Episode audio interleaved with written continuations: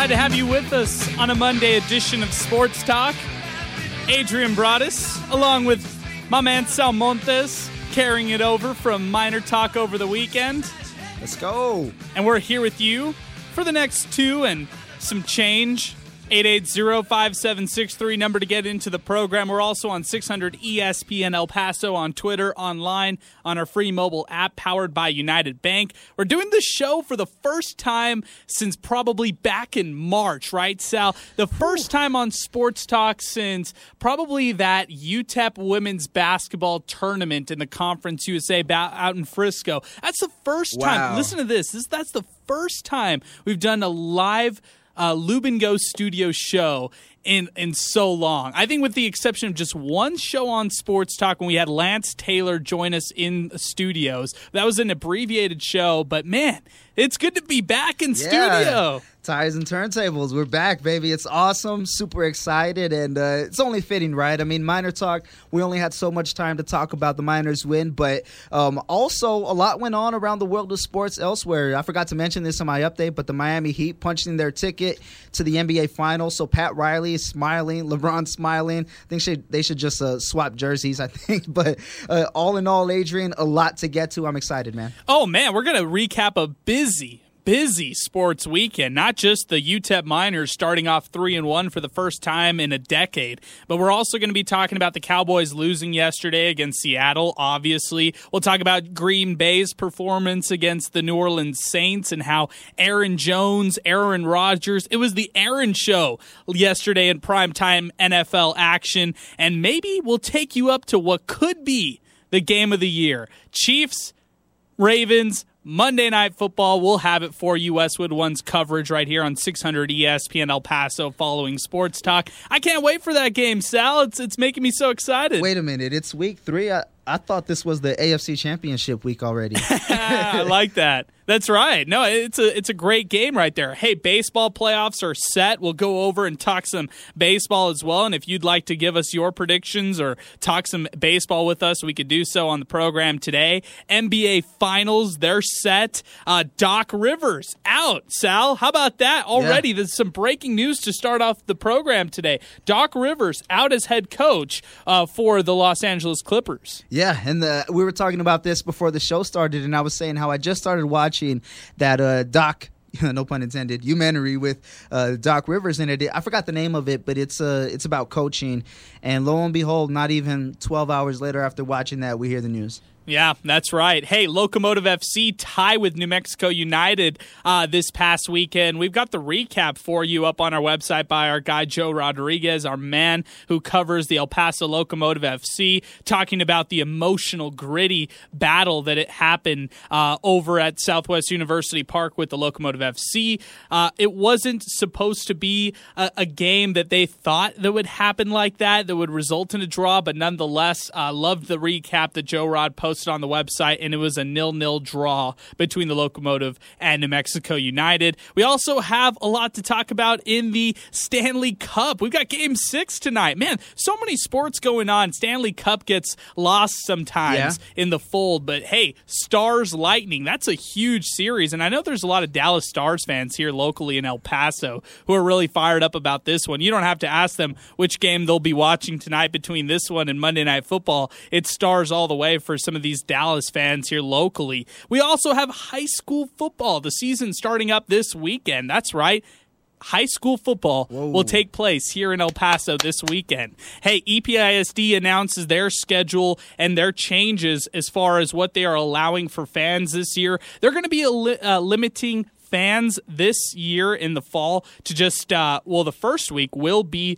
uh, seniors uh, parents of seniors only for the, those games. And we'll get to that a, li- a, little bit later on in the program but let's set the stage with the cowboys from yesterday because I, I think this is what we've got to lead off with today. It was a it was a back and forth entertaining game as hell. And man when you're looking at the cowboys you like their offense. You like what their weapon their weapons uh, the weapons that they have and michael gallup amari cooper uh, and you obviously love CeeDee Lamb and what they're able to do with uh, Cedric Wilson as well, who emerged out of nowhere.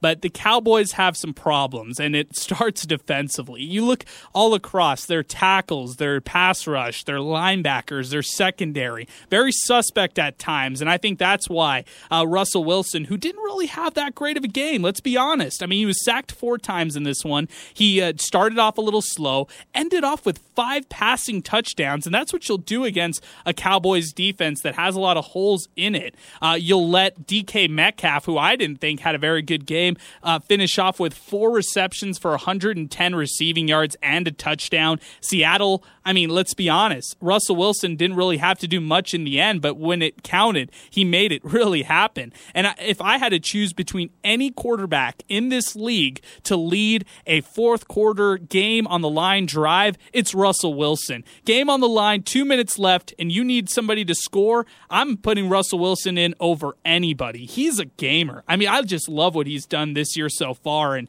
we heard all of last week the MVP buzz and how he's never gotten a first place vote and all that kind of stuff. But man, what Russell Wilson did to the Cowboys secondary yesterday, he absolutely roasted them.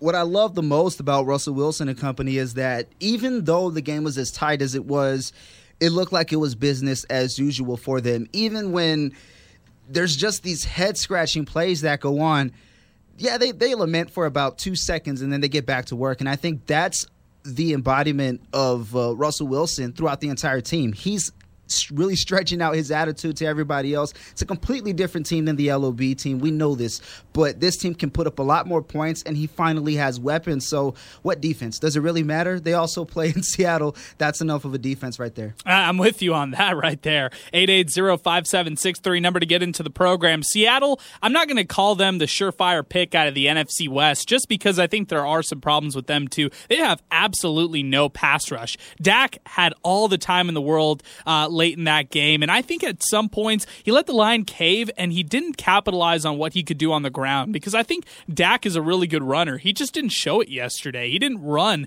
when he could yesterday. And they kept doing these short passes. The special teams, there were so many problems with what they had to, to bring to the table with the Cowboys. And you look at how they followed up a game against the Falcons and you expect uh, their special teams to be on top before anything else. And they kind of faltered at points yesterday against the the Seahawks. So Cowboys have the Browns next week. That's a must win game. You don't lose to Baker, especially at home. Cowboys, there are some problems with this team. They're one and two, but you look at the rest of the NFC East, and man, that is an awful, awful division. Again. The Giants are terrible. The Eagles, they're 0-2 and 1 and they punt instead of trying to win that game yesterday against the Bengals. Yes, the Bengals, uh. man. And then the Washington Football Club. There are so many problems with that team and I cannot believe that Ron Rivera decides to continue to run with Dwayne Haskins after all the turnovers and all the errors that he had yesterday in that game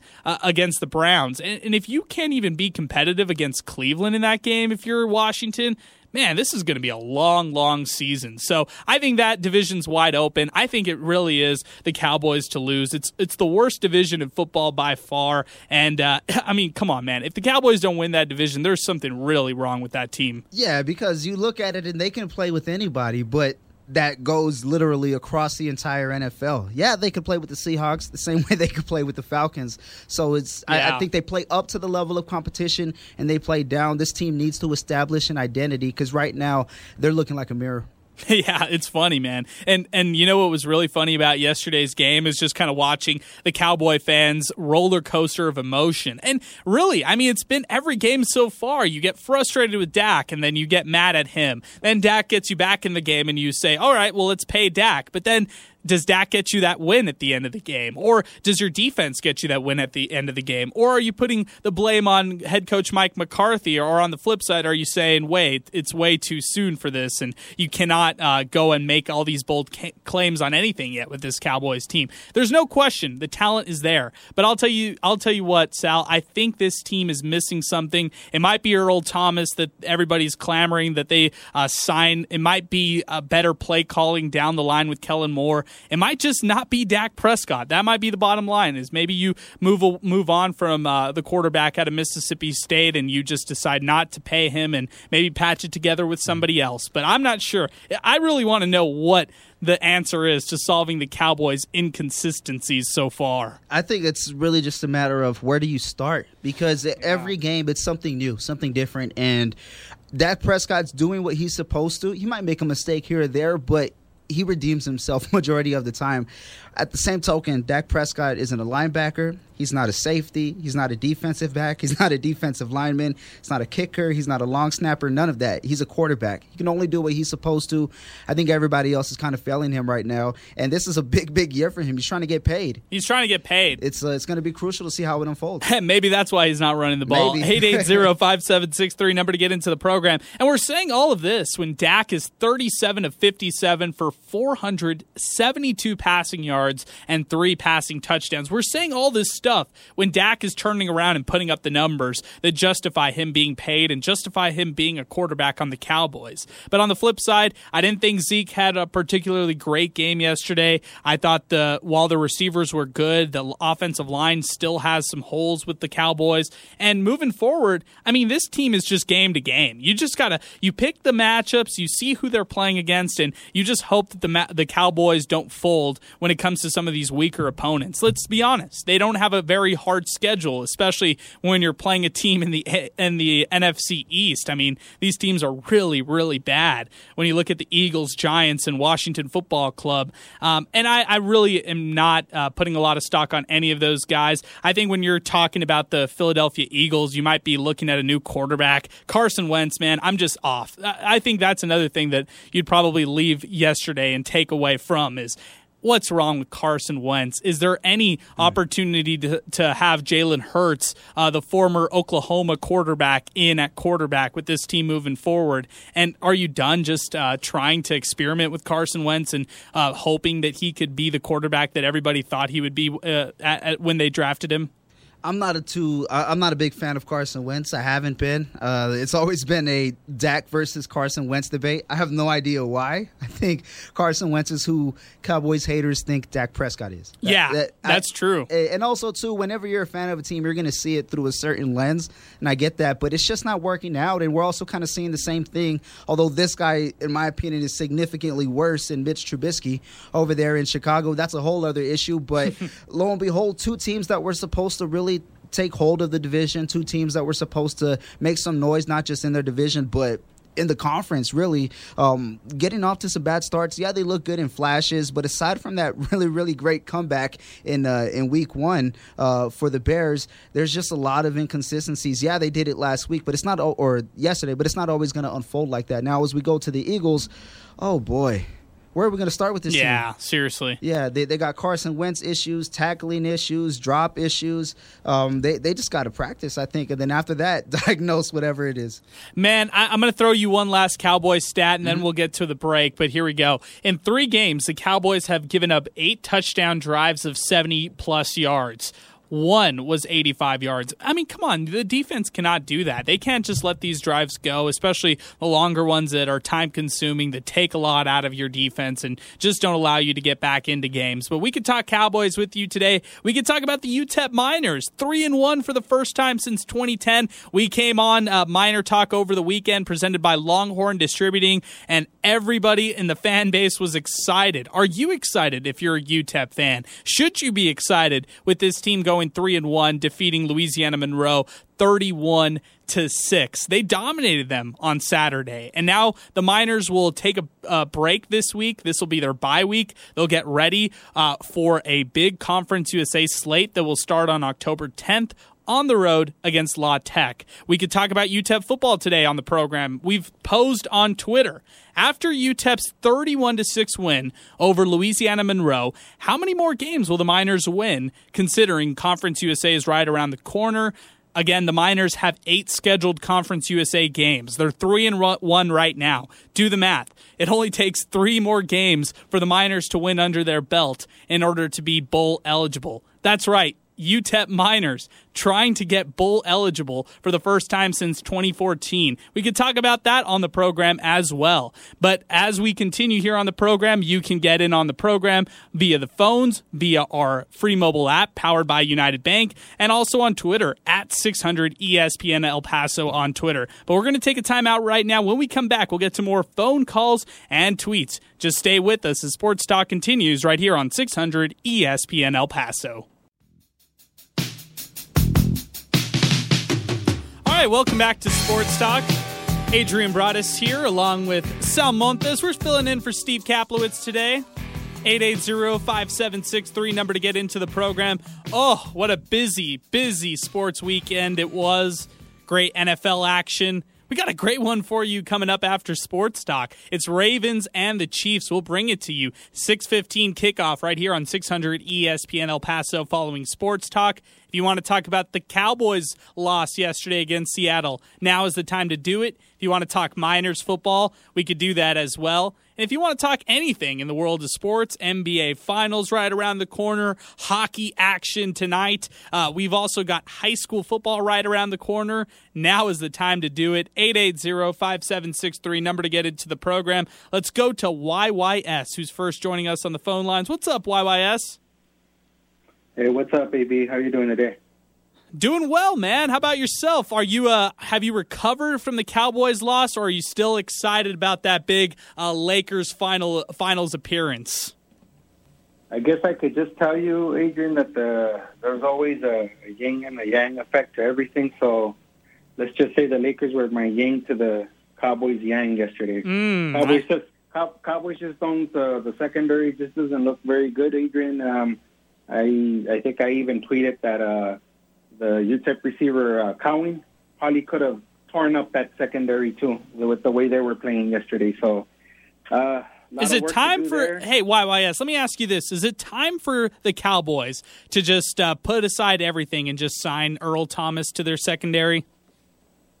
I keep saying, Adrian, at some point uh, we may see him, even though even though that Stephen Jones said otherwise today, and that he likes what he has. At some point, you have to there's only so I, I look at the secondary right now, Adrian, and I look at it like it's just being held up by band-aids. That's all I could tell you, and eventually those are going to break. So sometimes you got to do what you don't want to do, Adrian, at least for the sake of stopping the bleeding a little bit. Will he be the difference maker uh, that he was five years ago? No, but hey, you got to try anything at this point. And still, it's still a lot of football left to play, but yeah, that secondary is just bad. I don't know what else to tell you. Mm-hmm. Uh, the only thing I the only thing I could see, Adrian, is that the Cowboys are going to have to pretty much outshoot the other team to win game. Yeah, I, I'm, I'm not. I, I don't feel comfortable with the defense making stops. And um, did you hear that, Adrian? is that the locomotive? Is that the locomotive train after they won, or actually they tied this past weekend and they're still in first place? Is that what that is? No, Adrian, those, those are those are all my buddies laughing at the fact that Doc Rivers got canned. What did I tell you about Doc Rivers, Adrian? Uh, He's just an overrated coach, Adrian. Overrated coach. I love it. I love it. Hey, Doc Rivers out today. YYS ch- chiming in on the program. I love it. Hey, I, I, gotta I gotta correct myself right now. Earl Thomas. We just talked about him as possibly being a suitor for uh, the Cowboys eventually, or vice versa hey, the Texans yeah. look like they're going to be closing in and signing Earl Thomas before today's over. How about that? Well, he's How about that? He's going to the Lone Star State. It's just uh, going to be for which team? Yeah, seriously. and hey, by the way, the Texans had an awful game yesterday. I mean, just they played terrible. And the fact that the Steelers were able to rally back, I didn't, I wasn't, you know, blown away by what the Steelers did yesterday. Yeah. But I just f- uh, found the fact that they were able to come back in that one really important and real relevant. But let's continue here on the program 880-5763 number if you want to weigh in on the show. Let's go to Orly next. Orly, what's going on, man? Well, you know, I'm happy for you being three and one. Um they beat a, a, a group of five team. Uh huh. Yep. My only thing is, they, I guess you, UTEP came out okay with the pandemic because had they not had the pandemic, they wouldn't have been playing two Division two schools. Sure. They were looking. They were looking at maybe one and three, one and three. Um, so, but we'll take it and uh, move on forward. I think it's great.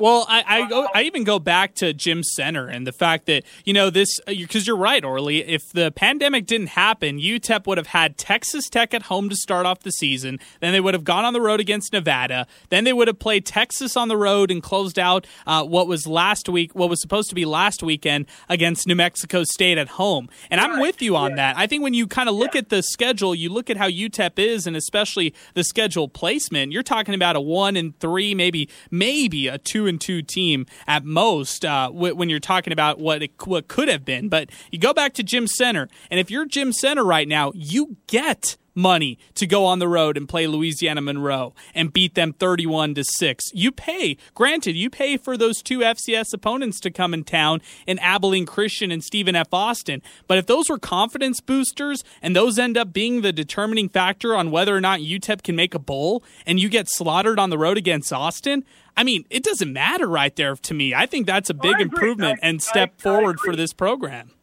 I agree because the NCAA let you have two Division two schools on your schedule, UTEP took advantage of, which is good.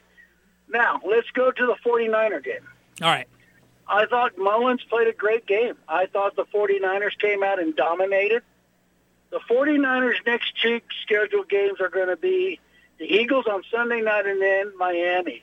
If they can get past those two, which they should at home, they should start getting some of their some of the starters back, some of the ball players. Deebo Samuel hasn't played. Kittle hasn't played. Garoppolo hasn't played. So you know what? If we if the 49ers can get past the next two weeks and go four and one before going up against the Rams and Buffalo and and New England, yeah, I think I, I think I'll be happy with that. Hey, Orly, I, I was reading yesterday a stat that the 49ers had only 40% of their payroll on the field yesterday. Everybody yeah. else was injured. How about that? 40%. Isn't that something? That's crazy right there. And the and fact that they were able to patch it together and dominate the Giants the way that they did. I mean, Daniel Jones, he just looked terrible yesterday. You you had a lot of confidence in Mullens. Maybe now that you're playing a down Eagles team and a Miami team that just hasn't really put it all together and you're able to patch up a roster that can manage for the next 2 weeks and win. I think that's a big victory right there if you're the 49ers when you're looking at Mostert and Garoppolo getting back in a couple weeks. Well, Deebo Samuel and, and, and Kittle. Yep. Yep. Those are your yeah, two top weapons there. Yeah, and I think we lost Reed yesterday. I'm not. I haven't read anything about no, it. No, Reed closed out the game. I wonder how he's going to be for the rest of the season. Yeah, I, I know he closed. I know he closed out that game, and, and I know he kind of was favoring uh, whatever he had had had the injury with. I had him on fantasy, so I got updates uh, five, every five seconds. But no, I, I hear you, Orly. I mean, this team has been banged up. 49ers did put it together yesterday, though, and they, yeah. they took care of business, man. They dominated the Giants. Well, well, and let's go to people that are talking about Prescott and all these numbers. You got to remember, he's throwing these big numbers because he's behind by 20 and 15 points. He has to throw the ball. I mean, he has no choice. They got away from the running game. That's why his numbers are so high. When it came down to the nitty gritty in the last drive, he couldn't do it. Hmm. And he's done that. I mean, the guy. I mean, that's Cowboys' deal. But is he worth the forty-one million? No. He's not a Wilson. He proved that yesterday. He's, yeah. he's not even in the same league as Wilson, Brees, even Garoppolo. I mean, Garoppolo has had his issues too. He can't finish out games either. Look at the Super Bowl. I mean, uh, I just don't. I don't. The Cowboy fans have to realize. Thank God, they're lucky. They're playing in. They're two and nine or two and ten overall. Their their division overall, two wins and ten losses compared Ugh. to the NFC West is what nine two and one. I nine, saw that nine, nine, they're dominating that division, they, and they're really yeah. killing all those teams. But yesterday's game, and I'm with you, Orly, and I appreciate the phone call. But when you look at the running game and, and you pay all that money on the on the same same logic that you're using right there. You pay all this money for Ezekiel Elliott, and he's already uh, under under contract right now. He had 14 carries for 34 yards and a touchdown. Didn't really do much of anything. So if you want to come at me and say that Dak Prescott's not worthy of money, okay, I understand. But who else are you going to get to pay uh, $40 million and be your franchise quarterback? And if you're going to give that money to a running back in Ezekiel Elliott, well, you sure want more yards than just 34 on the ground and a touchdown. You want a little bit more production from your star running back who gave you so much last week. And Dak gave you so much last week. And he did a lot yesterday as well. I mean, look, he had 472 yards through the air. I understand maybe some of that was during garbage time or when they were trying to rally back, but those three touchdowns were significant. He got other receivers involved in Cedric Wilson, Michael Gallup, and of course, CeeDee Lamb, who I've really liked in, uh, so far. And he's doing this with a subpar line. I, I think that I go back and forth on Dak Prescott because I think it's easy for us to hammer him and to get mad and to get frustrated at what he doesn't do. But then you look at the quarterbacks out there and you wonder, well, who who could be better than this? I mean, he's never going to be Russ. He's never going to be Aaron Rodgers. He's not going to be a Drew Brees. But Dak Prescott might give you enough. Well, if you're a Cowboy fan, you'd hope that he could give you enough to win these big games. 880-5763 number to get into the program. Let's uh, take a timeout right now and do Sports Center with Sal Montes here on 600 ESPN El Paso. Appreciate that, Sal. As we continue, we got some tweets to get to. 880-5763 if you want to follow up YYS and Orly. Now is the time to do it here on the program. We're talking some NFL right now, and we'll get to UTEP talk in a little bit. Um, first off, Ivan tweets the program. Ivan Aguirre. It depend. It can be argued that the Cowboys should still be 0 and 3. Shake my head. They should have lost against Atlanta, but blew it slash choked. I said this last week. It's not good when your quarterback has to run for three touchdowns. If they lose next week, Jerry Jones needs to go as GM. I wouldn't mind if they naturally lost the rest of the season. That won't be hard, and had a chance to draft Trevor Lawrence. And how could they draft? And that's how they drafted a guy like Troy Aikman. And those losing seasons were worth it before then. Ken, no? That's funny. That's a good Yeah. string of, It- of tweets. I, I guess it all just depends on where you stand on the uh, the tanking, but it's worked for some and it doesn't work for some. Okay, I'm just going to throw this out there, switching it over to the NBA. Miami Heat, they never tanked, and look where they're at now. I Yeah. mean, granted, look at who they have in the front office, all that, but my point is, it can be done. Now you flip it over to the NFL side, and uh, Ivan Pierre with a good point. Yeah, that's how they got Troy Aikman. That's how a lot of these teams got their best players. Is it worth it though? But also at the end of the day, do you trust Jerry Jones? That's Yeah, really that's what good. it comes down to. Hey, it's a good point. Uh, YYS checks in on Twitter as well on 600 ESPN El Paso on Twitter. Holy crap. Can you run that Orly clip back to where he said that Jimmy G also is not a Wilson Rodgers type? That's a that's a good one from YYS right there. He likes he likes the fact that Orly came out and admitted that. 880-5763 number to get into the program. We're talking some NFL right now, and I want to stay on this topic. We'll get to UTEP football in a little bit, but want to get to some other storylines. That Bears game, Bears Falcons, Chicago pulls ahead and wins this one 30 to 26. First off with the Falcons, you've got such a big lead and you blow it like this.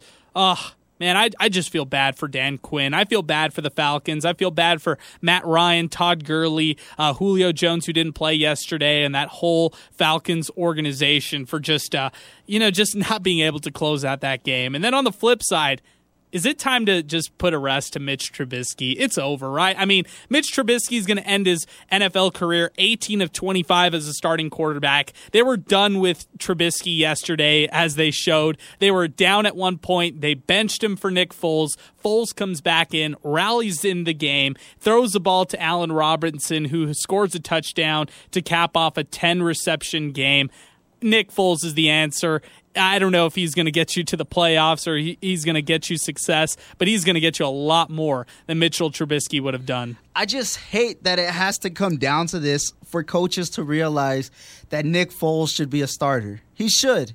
The man is a freaking Super Bowl MVP. Are we forgetting this? Mm. Yeah, he was thrown in the fire, right place, right time. Doesn't matter how many good quarterbacks fold under that kind of pressure. We see it time in and time out. Nick Foles got the job done. It's disrespectful to to him, to his family, to his former coaches, everybody to even think that he should be a second string or a backup quarterback. He should have been in a while ago. Meanwhile, I'm saying all this and they're still 3 0. Well, yeah, there's just no, but there's no question to Well, me. I mean, yeah. Tr- Trubisky's done, and uh, the experiment's over. I think if you're a Bears fan right now, you just hope that they don't resort back to him. You hope that Nagy uh, continues with Nick Foles, even through the thick and thin. Just let him go. Just let, let Nick Foles in. Yeah, and something interesting. I can't remember which show it was. I don't know if it was Chiney and Golic or um or um. Uh, I, I, the, Kellerman. There we go. Sorry, I was blanking out. Anyway, um, one of them had a point where you could see that Coach Nagy was so quick to pull the plug. That's how much faith he had in Mitch Trubisky because had he believed in him just a little bit more, or had he believed in him like he said he did when the season started, he wouldn't have pulled him that quickly in the game because you you have that that big comeback in Week One against the Detroit Lions under your belt. The coach said, "Nope." We've seen enough. Even even after that win, even after week two, it's uh, it just goes to show that some of these coaches say things to kind of save face in front of the fans. But if you're a coach and you're going to stick to your guns, just do it from the beginning because we saw that it worked out. Eight eight zero five seven six three. Another one of my favorite games as we continue here on the program from this weekend. Bills and Rams, and of course I'm a Rams fan. Just love the game. Uh, love the fact that it was a roller coaster matchup. And hey, the Bills were up big in this one. They were killing the Rams, and uh, LA was able to come back in a big way, scored, I believe it was 17 unanswered from the second quarter uh, all the way into the fourth quarter at one point. But Josh Allen closed out the game in a big way. Did not like that pass interference call at all, but still on the other side, don't really like the Rams secondary. So, I mean, there's there's kind of a trade off there. Uh, Josh Allen, good quarterback. I really like him a lot. He's a gamer. He's somebody who can win you uh, big time games. He can run the ball. He could th- sling it far, and uh, he he's a erratic at times. He yeah. makes these crazy decisions. You scratch your head at times with what he does on the ground, but man, he's a fun player to watch. That's the bo- he's entertaining as yeah. hell one thing I love about him is he's not afraid to try and make a play. I, I think that's a given. There's going to come points and times, and he's learned already, but he's going to learn what not to do and when to do certain things. However, he he's got the tools I think to really lead this team further than where they are now. Obviously, he has to remain healthy. Other guys got to remain healthy, but he's showing flashes of, "Hey, I want to win at any cost," and you got to respect that. No, you do, you definitely do. 880-5763 number to get into the program. We're going to take a timeout right now. When we come back, we'll open the can of worms. The Miners three and one for the first time in a decade. And hey, we're we're going to talk the goods and the bads because it's not all rainbows and shun- sunshines with this team, but there is a lot of potential for the future, and I'll get to that uh, later on in the program. And, if you want to weigh in on UTEP's win, if you want to talk some NFL football with us, now's the time to do it. 880-5763, number to weigh in on the program as we continue. You're listening to Sports Talk right here on 600 ESPN El Paso. All right, welcome back to Sports Talk. Adrian Broaddus here, along with Sal Montes, as we continue here on the program. 880-5763, number to get into the program. Service industry workers who visit Twin Peaks from 10 o'clock to close daily for Service Industry Night will receive half off all bites and burgers. That's right, 50% off sandwiches and tacos when they show proof of industry employment. Additionally, the Ultimate Sports Lodge will give away a Twin Peaks bottle opener membership keychain to each individual. And this is in response to the COVID 19 pandemic hitting the service industry hard this year. And Twin Peaks wants to honor those who work in the industry by offering them specials each and every night. Want to remind you that Twin Peaks welcomes every guest with primetime matchups, ice cold 29 degree beer, and now new smoked menu items, eats, drinks, scenic views. 880-5763 number to get into the program as we continue. Now it's time to talk some UTEP football. Oh man, what a weekend it was for the Miners. They dominated Louisiana Monroe 31 to 6 and let's just do it. Let's just jump right into it because I was wrong. I'm going to be the first one out here to say that I picked the Miners to go 2 and 10 on the season. Had really low expectations from this group, especially because of just the fact that you know you're you're looking at who they have on their team. You're looking at the opponents and you just wonder where these wins would come. Well, the Miners right now are 3 and 1 on the season for the first time in a decade. They go into Conference USA play with some momentum. And more than uh, more than all of this kind of stuff, just throw records aside. It just seems like this team has a lot more life this year, and it seems like this program is taking the right steps in their development, uh, you know, part. I, and when we're talking about the rebuild for Dana Dimel and what he had for his five year plan, his idea was, hey, let's develop some of the young players. Let's uh, let's do it right. Let's not, you know, cut any corners, and let's develop this program into a bowl contender, into maybe a Conference USA contender for years to come but it takes time. And I, I, think that now what you're starting to see, you're seeing a sophomore quarterback in Gavin Hardison. You're seeing a redshirt freshman running back in Deion Hankins. You're seeing a dynamic wide receiver duo in redshirt senior Justin Garrett and uh, sophomore Jacob Cowing. You're seeing all those three young, talented players, and, and four if you include Justin Garrett, who's a senior. You're seeing those three give this fan base a lot to be excited about for years to come. Because if you're able to build upon Gavin Hardison's arm, and if you're able to balance it out on the ground with Deion Hankins coming out of Parkland High School, who was uh, El Paso's all-time leading rusher, well, man, you got to be a lot. You got to be really excited for the offense for years to come. And I wrote about this on our website today on 600ESPNElPaso.com that I just predicted this team to win two games this year. And why would why would I pick any other way? Because this team has won just two games in the past three years leading up to 2020. But like 2020 has done, a year full of uncertainty. The Miners have surprised us all, and they're start they're starting this year three and one. Granted, Hey, they beat two FCS opponents, Abilene Christian, Stephen F. Austin, but they got it done on the road, and they beat Louisiana Monroe and they're going into Conference USA play, and they just need three games, three games to make them bowl eligible. Can you believe it, Sal? So far, they're playing the they should card exactly right. Before in the past, we're saying they should beat FCS schools. They did it. They should beat a team like Louisiana Monroe on the road. They did it. So now that they, they did all of those uh, prelim- preliminaries, are they going to be able to match up uh, against the likes of UTSA when it comes time for a big conference win? Are they going to be able to go up against Southern Miss and get that win as well? Then, uh, actually, it's going to be the next one. Uh, probably one of the toughest games all season in Conference USA on the road in Ruston out at uh, La Tech. Can they not only compete, but can they win that game as well? So I was wrong. I, I, I think I said like one or two wins, um, and I would make little jokes here and there. So that's my fault. They, they've proved me wrong so far. Now they've bridged those gaps of hey, we got your attention. So now can they do things while people are, are watching them? They have attention now. They have another ESPN2 game, Kirk uh, Herbstreit. We'll see if it's the curse of Kirk. He was um, he had UTEP as one of their top uh, five uh, teams this past week, or as far as performances go. So we'll see what happens, man. It's exciting. You know, it's funny because you haven't heard a lot of buzz, positive buzz, I should say, about UTEP football in a long time. I mean, you probably have to go back even further than Aaron Jones because I think fans were excited yeah. about individual performances that Aaron would have in those years, but they were also just tired. And, and a lot of that comes in fatigue over this offense that we've seen over the past couple years and just not a quarter quarterback who's able to do a lot and having to patch and piece things together with your offensive line and just injuries that may come. Yeah. So, uh, way different lineups game in game out yeah and i think that now you're starting to see a lot uh, like fans start to be way more relaxed when it comes to this team i, I think a lot of fans really like gavin hardison and I, I, I do too i mean let's not let's be honest right here. Gavin Hardison has been able to do things uh, through the through the air that UTEP has not seen in a long, long time. So we'll continue the UTEP conversation as we get into hour number two. So stay with us as Sports Talk continues right here on 600 ESPN El Paso. Number two is underway.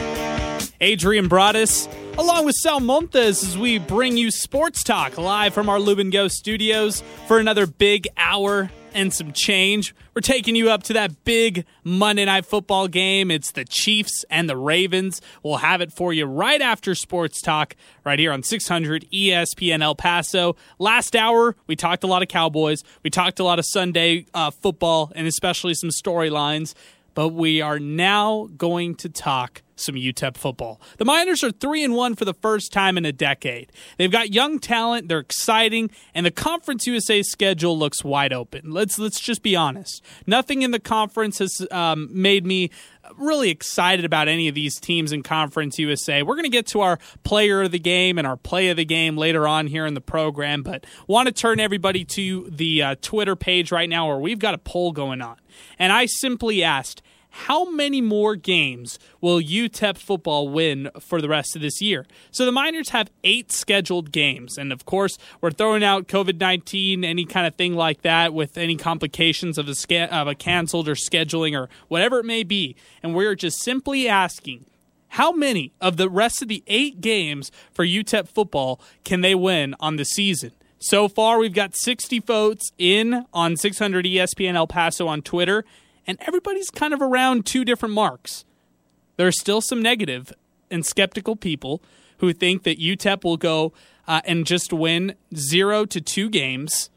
Some people think that they'll have three to four wins. And that's about where everybody's at right now. Almost half of the voters think that UTEP will win about three to four games. So, all right, UTEP has four games on the road, four games at home in Conference USA. They open up the Conference USA slate on October 10th. They're on a bye this week, so no game this week for the Miners, but they'll take on Louisiana Tech on the road to start off conference play next week. And then after that, they host Southern Miss at home. They go on the road to face Charlotte following that game and then close out the month of October at home against North Texas on Halloween. So the month of October will tell a lot for the Miners. It will tell whether or not they can compete for a bowl. They, it'll tell whether or not this team is actually trending in the right direction. And I think it'll tell a lot about this this young talent that everybody's talking about on this roster. And I'm talking about Gavin Hardison, the redshirt quarterback, the redshirt sophomore quarterback, as I should say, who's really opened up their offense and taken it to a, a different level. It's also going to tell a lot about Deion Hankins, what the redshirt freshman running back out of Parkland High School can do with this team.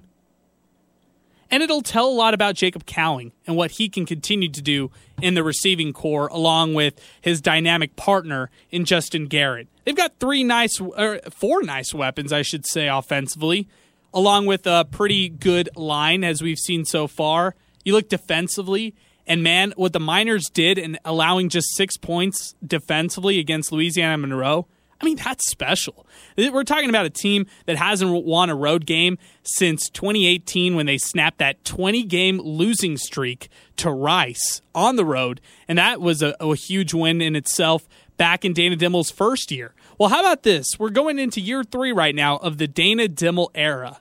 And they haven't won much, let's be honest, but they go into year three with already three games under their belt. They're three and one going into Conference USA play, and that's exactly where this program wanted to be. And I'll, I'll shift it back over to the offense because I wrote about it on our website, 600ESPNElPaso.com, talking about, hey, maybe UTEP's got something special brewing offensively. Because if you look around this roster, you see the young talent they have. Gavin Hardison, sophomore, you're getting three more years at least with him.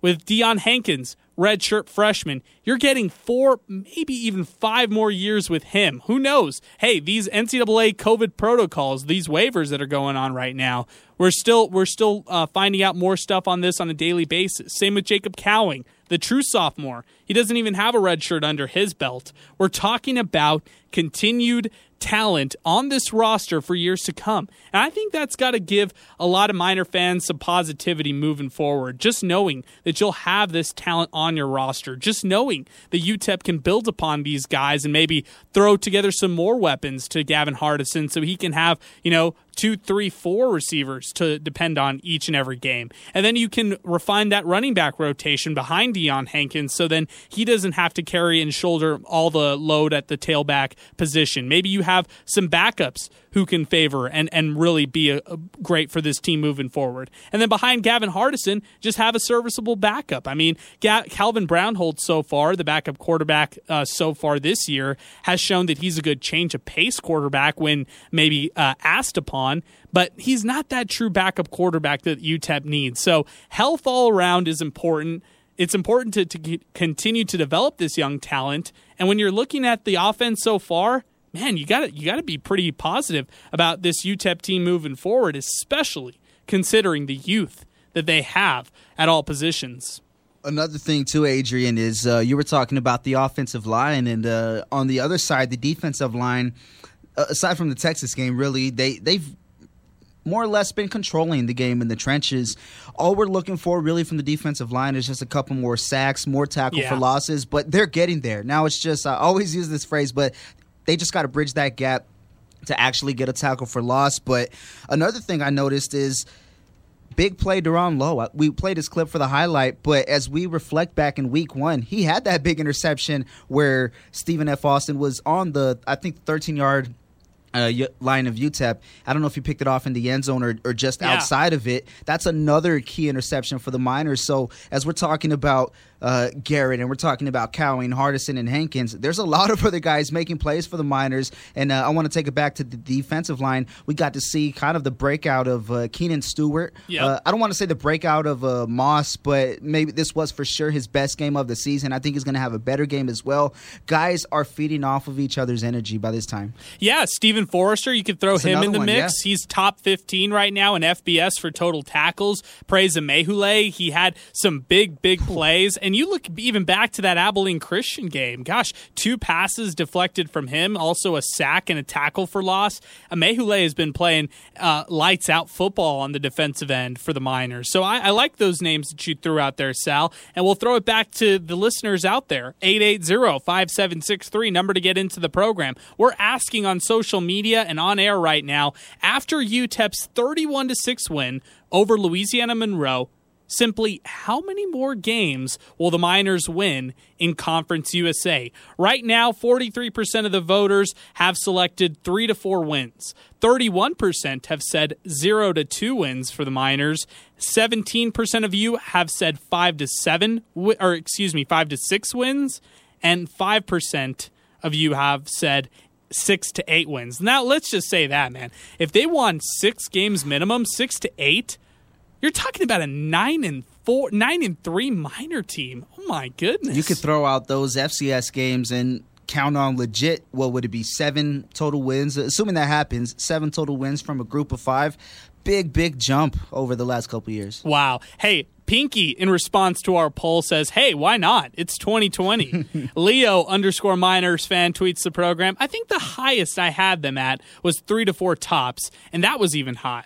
Now I can actually see them winning five to six. So as long as they can perform such as they did on Saturday, possibly more, and I can't even believe I'm saying that.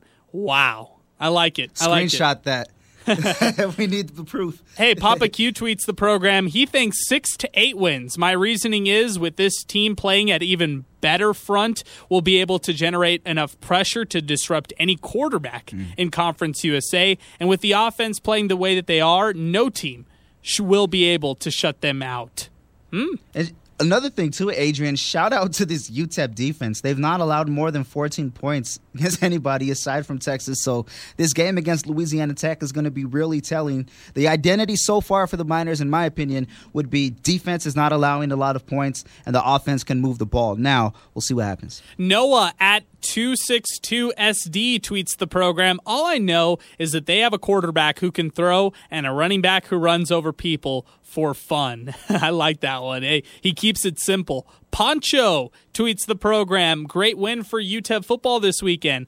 Finally showed improvement. I think their first real test will be against Louisiana Tech. What do you think? And I, hey, I agree. I agree completely with that right there because Louisiana Tech is one of your better teams in Conference USA. They're coached by one of the best in, in Skip Holtz. And when you look at that La Tech team, I mean, I think they fielded or they didn't have 20 of their players against Southern Miss when that game went down to the wire just two weeks ago because of COVID 19. They actually lost six starters leading into that game because of COVID 19 contact tracing that really uh, took a lot of players out from that game. And they still came out on top. That's just a well coached team right there in Louisiana Tech. So if UTEP was able to go to Ruston and beat Louisiana Tech on the road in Conference USA, I mean, we're not. Throw everything out the window at that point. That would be a really, ma- that would be a really, really massive win for this program. Yeah, those are the wins that the Miners need to get. This is the one we're going to find out how for real are they. Everybody's looking at you. Louisiana Tech is looking at you, and not just because you're on the schedule and you're in the conference. They're paying attention because of what you did against another Louisiana team just the two weeks before by the time the game starts. So, oh man, I'm excited for this game. It's going to be a real, real big one. I'd say this one and just looking down the schedule, North Texas is going to be another telling one, especially because it's at home. Can they beat them after the fine era? And also UTSA on the road in November. And can, Sure. And forget Rice. How about November 21st against UAB? If you want to be one of the best teams in Conference USA, you want to show everybody you're for real, you have to get wins against La Tech and UAB. Yeah, well, we'll see. 880-5763, number to get into the program. I think UTEP will be able to compete against those in the middle of the pack, and I think that maybe this year is the year where they show that, hey, they can just stay and compete in these games instead of getting blown out at times. I think that's one of the things that Miner fans really want to see as well. If you want to weigh in on UTEP's win over the weekend, now is the time to do it. 880-5763, number to get into the program. Tell us what you like, what you don't like on this team, what improvements you think need to still be made. Hey, Ed McDonald tweets the program. I'm not too concerned about the wins and the losses. I'm just looking at a team playing competitive all the way and all the way through the rest of the way. And that's what I want to see improvement from all the players, which I've already seen tons of in all areas. Defense, offense and special teams. Hey, special teams real quick. Just kind of interesting to note that this team uh, this team actually went 1 for 3 for field goals with Gavin Baechle and didn't really punt the ball too particularly well, but if that's the worst thing that we're going to see on the special teams side, I'll take it any day because UTEP is still uh, being competitive in special teams. They're still uh, pretty good in terms of kickoff coverage, punt coverage, all that kind of stuff. And offensively, defensively, man, they make up, make up for it right there. Yeah, they're in position a lot more times uh, than we've seen before.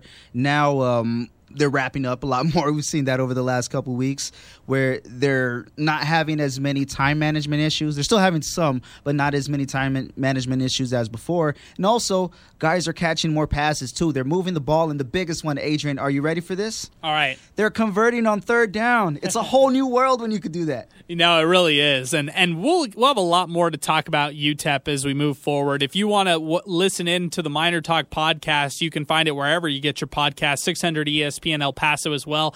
After you after that game when they beat Louisiana Monroe 31 to 6 we had a lot of calls and a lot of comments after that one but we're going to take a timeout right now when we come back we'll get to more phone calls and tweets stay with us as sports talk continues right here on 600 ESPN El Paso Back here on Sports Talk, Adrian Broaddus, along with Sal Montes, as we continue here on a busy, busy Monday edition of Sports Talk. Oh, 880-5763-880-KROD is the number to weigh in and get on in and through to the program as we continue. We're talking football, talking Locomotive FC soccer, talking NBA, NHL. Oh, so much to get to. Playoff baseball is set. We'll get to that in a little bit, but want to talk some high school football real quick. We got some breaking news that just came in on the program today. I'm going to read you the fan attendance policy at high school football games for the opening week in El Paso. And by the way, opening week is here. It's this weekend. How about that? The high school football season is right around the corner, and teams are getting ready to kick off their season. We'll have coverage and reports up on our website, 600ESPNElPaso.com, leading up to the big game day this week. EPISD, parents and guests of senior participants only are allowed in attendance at these high school football games. So that means if you're a parent or go, or a, a guest of a senior participant and not just football, but we're also talking about the cheerleading squad, the band, the ROTC, all those involved will be allowed at attendance. Again, just two. So that's that's it for EPISD. Socorro ISD released their their guidelines for fan attendance at high school football games this weekend. Two parents of senior participants only. How about that? Just two parents of the senior participant only. Underclassmen, uh, parents, and, and uh, family members will not be allowed to attend those games. And for YISD, two parents for each participating student athlete. So then uh, they are leaving it a little bit more inclusive when it comes to Ysleta. They are allowing two parents of a participant regardless of the grade level that they are in. So again, a little bit more with EPISD and what they're going to be doing. They they said that they'll have lim- limited seating uh, capacity in order to comply with social distancing per UIL guidelines, all fans will be required to wear face masks at all times. Next week's games, October 1st through October 3rd, which is this week, will feature senior nights in recognition of all EPISD seniors participating in games this year. Fans for these games only will be limited to parents and guests of those senior students participating in the game, such as players, band, dance and cheer, and ROTC. This will ensure that the families of seniors are able to take part in these special events. More with EPISD allowing fan attendance at their game. Starting on October 8th, games will be open to all with continued limited capacity. Families of students participating in each game will have priority access to tickets. EPISD Athletics is working on an online ticketing system to facilitate this process, and fan capacity will vary by stadium. We're getting this game week, Sal. We're getting this Monday right before kickoff on Friday. Oh man, you gotta love how they're trying to do everything before Friday. The game's in what four days or something like that. They're The trying to do ticking. everything. Shout out to them. Perfect time management. Great job. No, but in all seriousness, though, uh, a lot of these districts have been trying to make moves, but they get, I'm not shunned, they get stopped or they. They just completely have to halt whatever it is they're doing because higher ups say no. UIL is basically telling a lot of these districts, you can't do this, you can't do that. When they're trying to be proactive, they're trying to show some initiatives because the season's starting. They're trying to get on the ball right away. Just a later start than usual, but better late than never. And uh, just to comment on the senior uh, senior night early, I really like that. Um, you know, who knows what can happen? Maybe a school might not be able to play the rest of the season because all the teams that they've scheduled are unable to play and then plan B, C, D, E, F, G, whatever also falls through. So I like this to start off. Well, it just find I find all this really interesting, especially you know as of the past couple weeks, EPISD and indoor games for volleyball they've canceled some of them against non-district opponents from Ysleta because YISD is allowing parents and guardians of of selected players uh, to attend these games. So if EPISD is canceling those indoor games and then turning around and allowing two parents at each of these football games, I understand the difference. I mean, outdoor versus indoor. But in this same release that they put out today, they also said that EPISD is working on protocols to allow fans at indoor games in the near future. So I, I think there's just still a lot to, to be uh, hashed out. I'm interested once we go out to these stadiums over the weekend and kind of cover them for the first time, how it will all shape out because there's a lot here. I mean, you're talking about um, you're talking about 53 man or not 53 man, but you're talking about Yeah, I got you. uh, football teams on both sides going at it. No, there's uh, tons of contact right there in high school football. You're also talking about parents who will be at stands and stadiums. Well, what about the visiting teams? I mean, are they just totally not allowed and Yeah. excluded from these games? Is that what's the reality from here? And I, I'm just interested how this will all work itself out because, like you said, Sal, we're talking about a quick turnaround for high school football. We're talking about this kicking off in less than four days, and Yeah. we're talking about a season that it's basically here. So the fact that th- this is being uh, told to all of us on Monday morning, I-, I think there are a lot of parents and a lot of people out there who are very uncertain about what's going to happen for this high school football season. And I understand. Yeah. I understand, you know, the senior side of it. They want to play their last senior year. They want to get out there, expose themselves uh, for, uh, to all these uh, college recruiters and try to get recruited at the next level. I understand that. I understand the flip side too when parents say, no, I don't want my mm-hmm. kids out there contracting anything, so I'm going to pull them from this team and just not, we're going to opt out of this season. So, I, I don't know. I, I think this is one of those things that we'll have to wait and see, just kind of like we saw with the UTEP fan attendance. I, I was kind of negative to start off with that one, but they proved me wrong. UTEP has done such a great job uh, as far as socially distancing all their fans. I know all the jokes. We get it. But hey, point is, I'm really interested in this weekend for high school football. We're getting this news just days before the kickoff is set. We're, we're probably going to see how the ticket distribution is. We're going to see how these stadiums are being socially distanced uh, with their fans and all that kind of stuff. But it's just pretty amazing because three months ago, I didn't think we'd get here to high school football. I didn't think we'd play high school football at all in the fall. I thought we would have to push to a spring season, if anything. And I think that the fact that we're here and we're talking about a kickoff on Friday, I mean, man, that's a it's pretty special here in Texas. Yeah, especially if they're given the go. I mean, they they got to know something. So if they're able to make these moves right away, it's got to count for something. I mean, it's it's just so out of left field really because it's so late but also at the same time i gotta remind myself we're in a freaking pandemic. Nothing's gonna go how it's supposed to.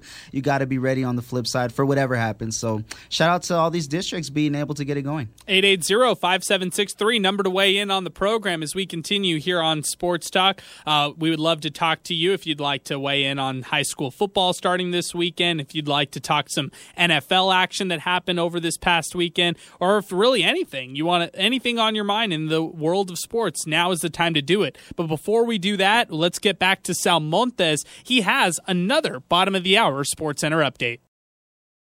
Really appreciate that, Sal. Let's keep it moving here on the phone lines. David is up next. He wants to talk some football. David, what's going on? You're on Sports Talk. Hey, thank you very much for letting me on. I called a few months back. Uh, I was coaching over in Hobbs, New Mexico, and Gavin was uh, quarterback uh, I, rem- I remember here. your call well, David, and you were telling us, "Hey, At Gavin time, Hardison is going to be lighting up the world uh, here at UTEP." I mean, he has got an arm, and man, you were right, David. You were totally right. Yeah, I was just say, you know, it, this is building the same way he did for Hobbs High School. His sophomore year, they won six games after not winning more than three for 15 years, and then they won eight, and then they won 10, and you know, he set all every record in New Mexico for you know 5,600 yards, 55 touchdowns, only six interceptions. And I can see if UTEP with this young core, it's it's really exciting to look at the future. Now, you know, if they win three more games this year, I'd be real happy. But they've won three. This is the best season I've seen since I've been here. So I'm already going like, this is fantastic. Uh, but yeah, I was calling to just kind of reaffirm that uh, I saw this same similarity when he was there. So it's he he's got that it factor for him. So that's kind of cool. Yeah, Um, it, it is great. And hey, real quick on the it factor, the fact that this guy's a gamer, the ga- the fact that this guy is pretty much setting up and engineering this UTEP offense in just his redshirt sophomore year and his first year starting with the Miners, I think that's pretty incredible right there. Yeah, and like I said, he was uh, he started as varsity quarterback his sophomore year, and even then you saw that growth and just his ability to come, kind of command the field, and that grew. And I'm kind of really excited to see what happens over the next couple of years with UTEP because, like I said, they got a young core around him as well, and if they grow together, oh my, this this Oh, may yeah. be the best UTEP's seen in years. I'm with you on that. You got a redshirt freshman in Deion Hankins. You've got a sophomore in Jacob Cowing. You've got some Wide young linemen. Yeah, Yeah. great wide receiving core that is just getting uh, better each time they go out. I'm with you on this, David. I mean, Ugh. hey, what the progress that Gavin Hardison has shown, even from just year one to year two, and now seeing him as the starter, you're just thinking, wow, they've got something special brewing. Yeah, and so that's going to be it. Now, the Conference USA, it's tough. You got some pretty good teams, and like I said, if they win two, three more, that's a heck of a year for them. That gives them what five, six wins on the season. So that would be huge. Now, about high school football, and I did have a question because I was kind of listening to y'all reading the rules for biz, for uh, attendance, and I was going to ask: Are like opposing teams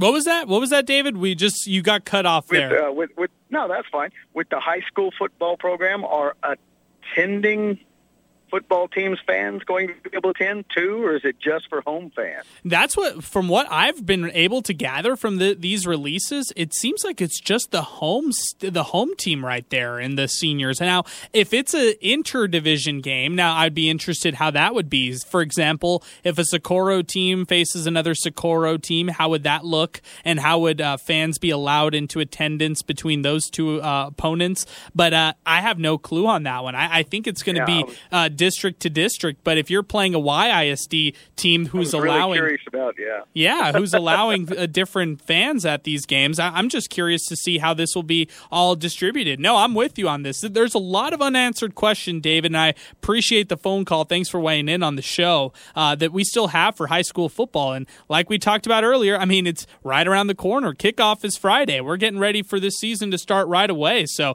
really looking forward to seeing what kind of news that is going to be coming out of of all these districts, including EPISD, Socorro, Ysleta, in the coming days once this season is getting ready to kick off. 880-5763, number to get into the program. A lot of things we don't know. I mean, that's the bottom line. We we wish that we knew a lot of these things for high school football, but just haven't been able to uh, to get the clarification from some of these districts. But hey, let's shift gears real quick. I want to talk some baseball before we get to our break. Man, baseball playoffs are here. How cool is that, Sal? The fact that they're right around the corner in this shortened season, it was able to survive. I think that's a big thing for this uh, for this uh, sports world. I mean, the fact that we've got football playing right now, the fact that we've got soccer going on, we've got some meaningful uh, baseball action in the mix as well. It's a it's a great time to be a sports fan. So just gonna run down the MLB postseason for you real quick. In the AL, at the top seed, you've got Tampa Bay taking on the number eight Toronto Blue Jays. In the second bracket, you've got also the Yankees taking on the Indians. That's a four to five seed matchup right there. Uh, the Twins, who are the who are the three seed, will take on Houston, who is the sixth seed. And then uh, moving over to the final one on this one, the A's will take on the Chicago White Sox. A's are the two seed. The White Sox are the seven seed. But now let's go to the phone lines and welcome on a great friend of the program who gave me a call right now. Couldn't uh, answer because I'm hosting this show right now, and it's our good friend. JJ Calderon, Socorro Independent School District Athletic Director. JJ, hey, I, I usually schedule these, but I, I, like the fact that you're calling in. I think this is a good one. I'll I'll give you the hotline number next time so you can just come on right in. But great to have you on. How's everything going, JJ? Uh, it's going good. Fast and furious, trying to get us ready to go and, and the kids ready to play. And I know they're excited. So uh, uh, I was listening. I know you had some questions, and you know I just wanted to offer uh, you know, if you wanted if you wanted some clarity on some stuff or you had some questions, I, would be more than happy to answer for you on behalf of our district. Oh, that's awesome, JJ. Hey, really appreciate you calling in because Socorro ISD gets ready to kick off along with the rest of the city of El Paso for Texas high school football action. And JJ, we are hearing that Socorro will be allowing two parents at these uh, these games. Is that correct? Yeah, right. Um, you're some of it is correct.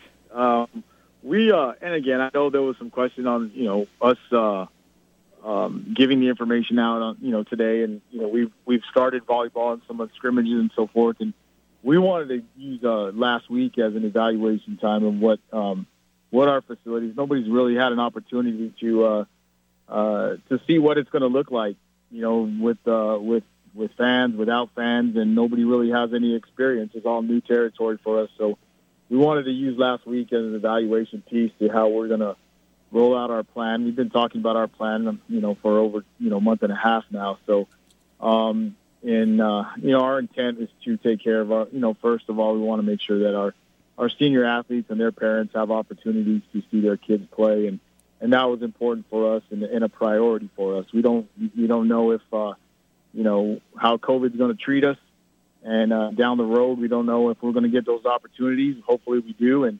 uh, so we wanted to put our seniors in the beginning of the season as a uh, as a priority for us. And uh, and a lot comes with that. And taking care of our seniors, like I said, we uh, at the SAC we're looking at um, and allowing both bands when it's SISD schools to attend the games.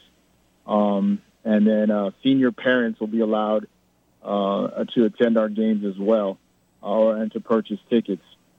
Uh, we do want to take care of our senior athletes, our cheerleaders, our, our band members, our performing groups. So all those parents, all those senior parents that we usually have our senior nights, and we use uh, our senior nights to honor those parents and, and, and participants are going to have that opportunity for us in, in their first home game. So I'll reset it for you, JJ. So to clarify, for all Socorro Independent School athletic events that are going on now, parents of senior athletes will be able to go to games that include football. Now, what about other sports that are going on right now, like volleyball, right. cross country, tennis, also right. in high school sports? What are you guys going to do out there for Socorro Independent School District? Right, and we want to do the same for all sports. Our, you know, we want to be consistent uh, and give the same opportunities for our kids. Like I said, for bat, for seniors as well. So this is kind of our senior week. Um, so our senior home team parents will be al- allowed to come in um, for volleyball. Um, cross country is a little bit different because of the sites. Um, they don't. Some of our teams don't have the opportunity because um, they're running at away sites. Uh, we do have two teams at the SAC on Friday, uh, for cross country. So we will allow those senior parents to attend, and then of course tennis is a different schedule as well. But we do want to uh, provide our first home games for our teams uh, to uh, uh, to give opportunities for our senior parents to attend those games. That's awesome right there. Hey, we're talking to JJ Calderon, athletic director out at Socorro Independent School District as we continue. Now, JJ, we had a caller who just asked a question about the ability for opposing team or visiting team fans to attend some of these games. What are going to be the guidelines on those or have you are you are those kind of still ongoing as we move forward? Right. And, and in the beginning, it's, it was a little difficult to uh, say. It, it's a little bit more there's more to it than just saying, uh, you know, we're going to allow fans, we're not going to allow fans. There's there's so much more to it. Um, facilities come into play. Uh, you look, for example, you know, the SAC's a larger venue than than than most stadiums in town. Um, our freshman and JV football teams play at, at our high schools here in Socorro ISD, and and we don't have stadiums at those high schools. Where like in YISD and EPISD, they do have um, their freshman and JV teams play at at those stadiums. Uh, some of our gyms are larger than others, uh, newer facilities, older facilities. So um, it is kind of difficult to uh, to navigate, you know, or, or to set um, something that's consistent. Um, but uh, you know, we got to take all those into consideration. And I think our plan in the beginning, we, we kind of set three different tiers for um, how we're going, what levels we're going to allow uh, spectators into our to our facilities, and that allows us to move up and down as needed. So, like I said, we haven't been able to uh, uh, look at what a socially distanced, a correctly socially distanced stadium would look like, or a gym. Um, so we're kind of giving ourselves a flexibility to uh, to go up and down and say yes, we're going to allow more fans. We need to cut back. We don't have enough room. Um, so we're gonna we're gonna we're going to take a look at it, and that's why we said we would do it on a weekly basis every Monday, um, so that we're able to uh, uh, to review what it looked like the week before and make improvements because we want to allow as many people as possible. We don't want to restrict parents from coming in and seeing, watching their kids. We understand it's um, there's an investment from their parents, and there's an you know kids have have invested their time and efforts and we want people to see our kids play. We want to showcase our kids. We want to make sure we're doing it in a safe manner. So as far as allowing guests to come in, we'd like to get to that point. We're not there yet. Um, if things look good this week, we'd like to take the next step and and start allowing as many people as we can. And like I said, being so being uh, safe and following the the CDC guidelines and and again giving our our campuses um, uh, an opportunity to manage the facilities the way they need to be managed and, in a safe way. Hey, JJ, I, I, can't tell you how much I appreciate you just calling into the show. Seriously, it really helps to clarify a lot of these uncertainties when it comes to high school sports, especially for Socorro Independent School District. And man, what a slate of games this weekend! I'm so excited for high school football to kick off this right. weekend in a in a safe manner and, and the way that you guys have it down. What um, I got to talk about some of these awesome matchups that are going to take place this weekend. I can't wait for them. Right. Yeah. You know, we're going to kick off on Thursday night. Uh, El Dorado is uh, is is playing host to Pebble Hills, so uh, you know it's uh, I, I you know it's uh, it's it's something that I think just you know being able to start the games and have a football season started is is an accomplishment because I know there's sure. been a lot of uh, a lot of kids are working hard and you know there's been a lot of setbacks all the way from March and um, just to know that our kids have stayed connected to our programs and kids are getting an opportunity to play is, um, you know, that's that, that's been a very uh, that's a success within itself. Just you know, I know the amount of time coaches have put into to do put virtual trainings together and uh, scheduling and and you know all the guidelines and protocols that have been put in place and them taking that extra time to learn them and not only to learn them but to apply them to their practices um, you know, this is this is a big night. This is, this is a big event for us to be able to to start having high school football in El Paso because um, you know I know um, that that it, it's been a, a difficult you know four or five months Sure. No, I then, I'm totally with you on that, JJ. Yeah, and and then we'll follow up again on Friday with Del Valle versus Americas at the SAC. You know, I know uh, Socorro, I mean, Montwood going to Burgess uh, East Lake going to uh, East Lake going to Parkland, Socorro, uh, Socorro going to Ysleta. There's going to be good games out there as well. Man, there's going to be some great ones. I can't wait. And JJ, appreciate the phone call again. Thanks for weighing in. And hey, best of luck to you and everybody out at the Socorro Independent School District as we get ready for Friday's kickoff. All right. Yeah, you bet. I just want to say thank you, you guys too, and, and all the local media for being patient with us, and uh, we appreciate the patience, and we're going to try and do our best to uh, showcase our kids and, and to and to accommodate you guys. Awesome. Awesome stuff, JJ. Appreciate it as always. You take care, okay? Thanks, thanks for having me, Adrian. All right, that's JJ Calderon, athletic director of the Socorro Independent School District, who just weighed in on the show. If you'd like to follow that phone call up, now is the time to do it. Let's take a time out right now. When we come back, more phone calls and tweets. Stay with us as Sports Talk continues right here on 600 ESPN El Paso. All right, welcome back to Sports Talk. Adrian Broaddus, Sal Montes, closing out hour number two here on the program. 880-5763-880-KROD. If you want to weigh in, now is the time to do it. And special thanks to JJ Calderon, Socorro Independent School District Athletic Director, hearing us talk about high school football in El Paso, how everything's going down, calling us up, and giving us the lowdown. Really appreciate you do, him doing that. And I mean, what other athletic director is going to do that for us? That's huge right there. I love JJ, and I appreciate him weighing in, giving us at least the information that we're uh, really looking for. So, hey, I really appreciate that, man. Great job by JJ Calderon. 880-5763, number to weigh in on the program. We talked about before uh, last segment, uh, the MLB postseason. We talked about the AL matchups. Let's go to the NL real quick before we get uh, through this hour.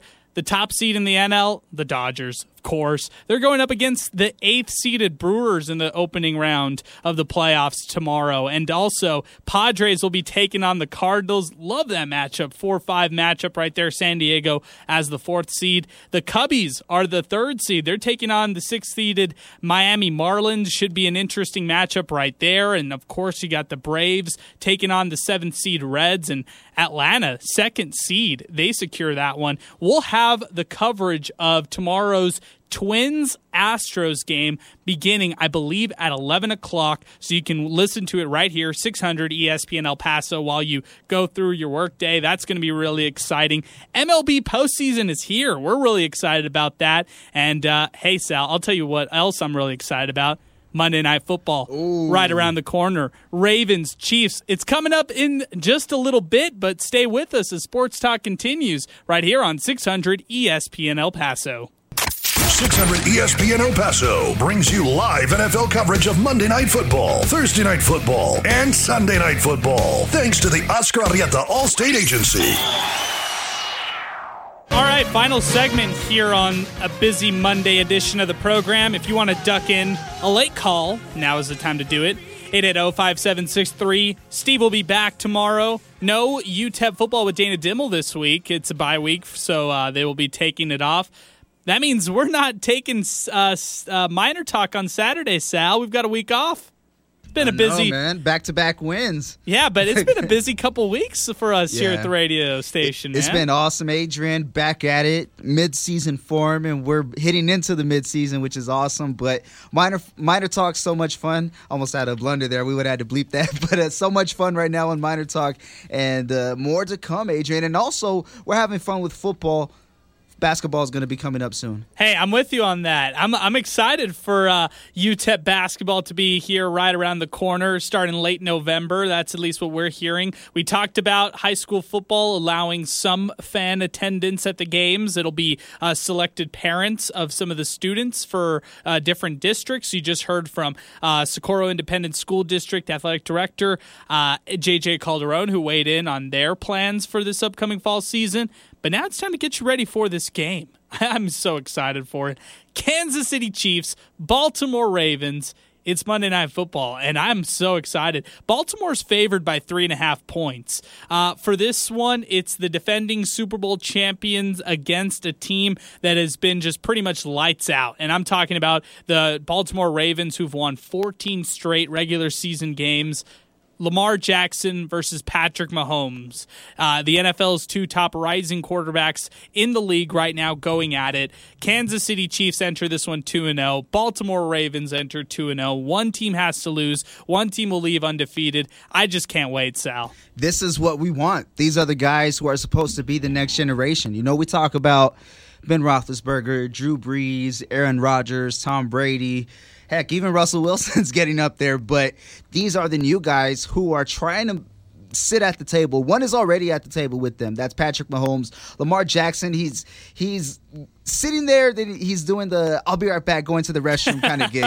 but he's got to be at that table. This could be the game that could help uh, solidify a spot closer to it. Uh, the only thing is, though, I think these guys are, are great in their own right. It, it's really tough to judge them in the regular season. Finally, we have a head to head matchup, but I have a feeling we'll be seeing a, a much bigger game with more implications uh, as the season unfolds and the, or as the postseason hits, rather. I like that. Hey, uh, Lamar Jackson uh, leaves to go to the restroom, and uh, and his seat gets taken up by during somebody the playoffs. else. It's always during the playoffs. Yeah. Poor, Ja- poor Lamar. I'm such a big Lamar fan. Hey, he was the 2019 MVP. Patrick Mahomes was the 2018 MVP. They're going at it tonight for Monday Night Football. And when you look at it just beyond that, I just love the weapons who are involved in this game. And I'm talking about, well, first off, with the Baltimore Ravens, I, I really like Marquise uh, Brown. I love J.K. Dobbins, the backup running back to Mark Ingram on the Baltimore Ravens. They're allowed to, or they're able to do a lot of different things. Of course, they've got one of the league's best tight ends and Mark Andrews uh, for the Ravens. But you look on the flip side with Kansas City, they've got the top rookie running back in Clyde Edwards-Helaire.